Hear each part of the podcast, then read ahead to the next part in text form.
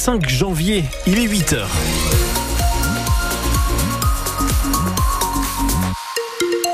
Attention sur l'autoroute A25 sens Dunkerque vers Lille, 3 km avant Anglo, un véhicule en panne sur bande d'arrêt d'urgence qui dépasse sur la voie de droite.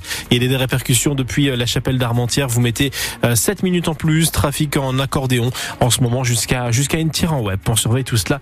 Merci Rodolphe hein, pour euh, l'information. Pascal Thiebol de la couleur du ciel. toujours du gris hein, dans le ciel avec des précipitations annoncées pour la journée et des températures en baisse, 8 degrés pour les maximales. Le Pas-de-Calais espère une accalmie dans le ciel pour que la décrue s'amorce franchement dans les zones inondées. Ce matin, il n'y a plus de cours d'eau en vigilance rouge. La A est repassée à l'orange. Orange aussi pour la Canche ainsi que la Lys Amont et la Lys Pleine. La Lys dont le niveau inquiète. 5 euh, gigapompes sont en marche depuis hier pour éviter un débordement du canal à grand gabarit d'air sur la Lys qui est fragilisé. Comme en novembre, la situation est exceptionnelle. Le Pas-de-Calais a enregistré depuis le 28 décembre des records de précipitations. Sophie Morland. Ces précipitations sont la conséquence d'une succession de dépressions qui ont circulé au-dessus des îles britanniques. Toute la région a été touchée avec 60 mm d'eau en moyenne en 6 jours, mais jusqu'à 100 mm dans la zone qui va de Saint-Omer à Édin. C'est ce qu'il tombe habituellement pendant tout un mois de janvier normal. Avec un record autour de la 125 mm d'eau à Niel-les-Bléquins, 125 litres par mètre carré. Il a plu deux fois plus dans cette zone que du côté de Douai, le secteur le moins humide de notre région. Un chiffre jamais enregistré depuis la création de cette station météo en 2007. Autre chiffre impressionnant, 115 mm d'eau a atteint dans le Montreuilois. Cet épisode d'une intensité jamais enregistrée vient s'ajouter à celui de novembre qui était beaucoup plus long. On a dépassé l'hiver 2001 qui était une référence pour les spécialistes en météorologie. Des spécialistes qui l'affirment d'ores et déjà, ces pluies devraient être de moins en moins exceptionnelles en raison du réchauffement climatique. Hier, le ministre de la Transition écologique, Christophe Béchu, et le porte-parole du gouvernement, Olivier Véran, ont rencontré des élus et des sinistrés de plusieurs communes, Arc, Terroine ou encore Bourte.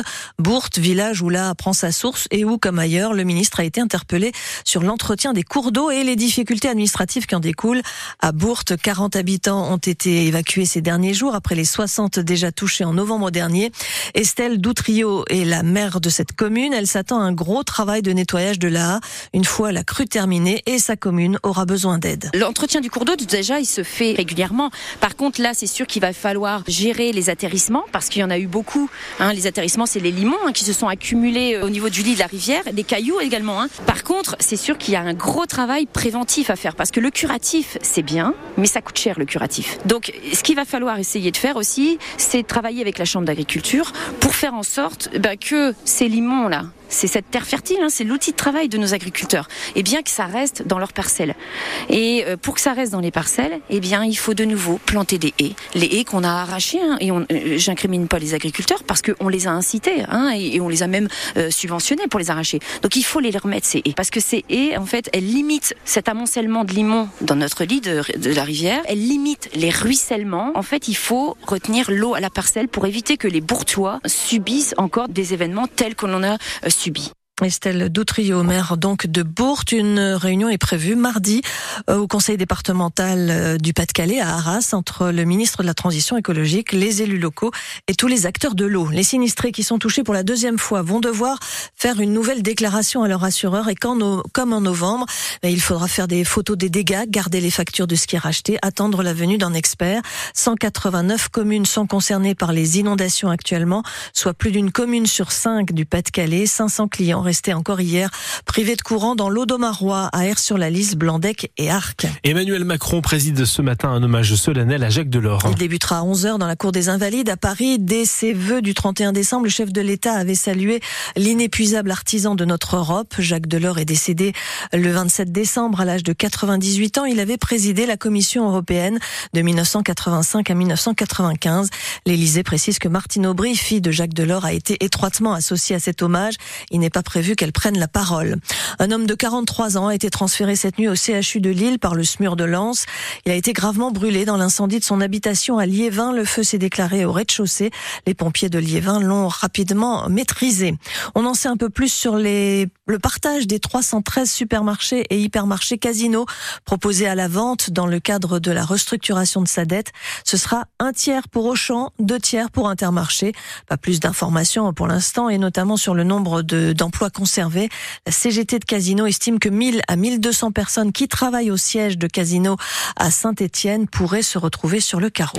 Ils sont 755 à prendre le départ aujourd'hui du Dakar. Le rallye raid qui se déroule pour la cinquième fois en Arabie Saoudite au programme 5000 km à parcourir, 12 étapes jusqu'au 19 janvier et parmi les concurrents à moto, on retrouve le nordiste Adrien Van Beveren, spécialiste des courses sur sable, le pilote Honda qui a une revanche à prendre sur le Dakar après quatre abandons successifs entre 2018 et 2021 et une cinquième place l'an passé.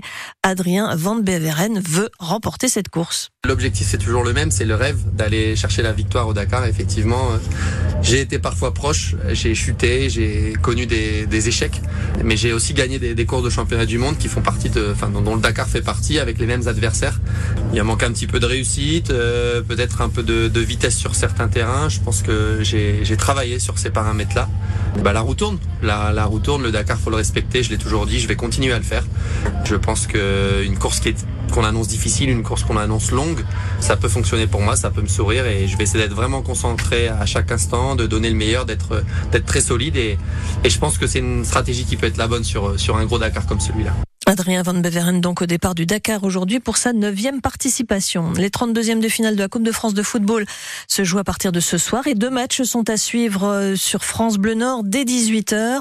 Les amateurs de Feignolnois reçoivent le club de Ligue 2 de Quevilly-Rouen et Valenciennes se déplace sur la pelouse de Sarreguemines, quatre divisions d'écart. Les basketteurs de Gravelines ne savent pas encore dans quelle salle ils vont pouvoir accueillir Nanterre le 20 janvier en championnat. La rencontre euh, hier entre les dirigeants du club de basket euh, du club de handball de Dunkerque et des responsables de la communauté urbaine a montré les difficultés qu'il y a à accueillir le BCM au stade des Flandres. Il faut acheter, mettre en place, stocker un parquet pour le basket. Il faut un nouveau panneau d'affichage. Et puis se pose aussi la question de l'accueil des partenaires et des VIP des deux équipes les soirs de match.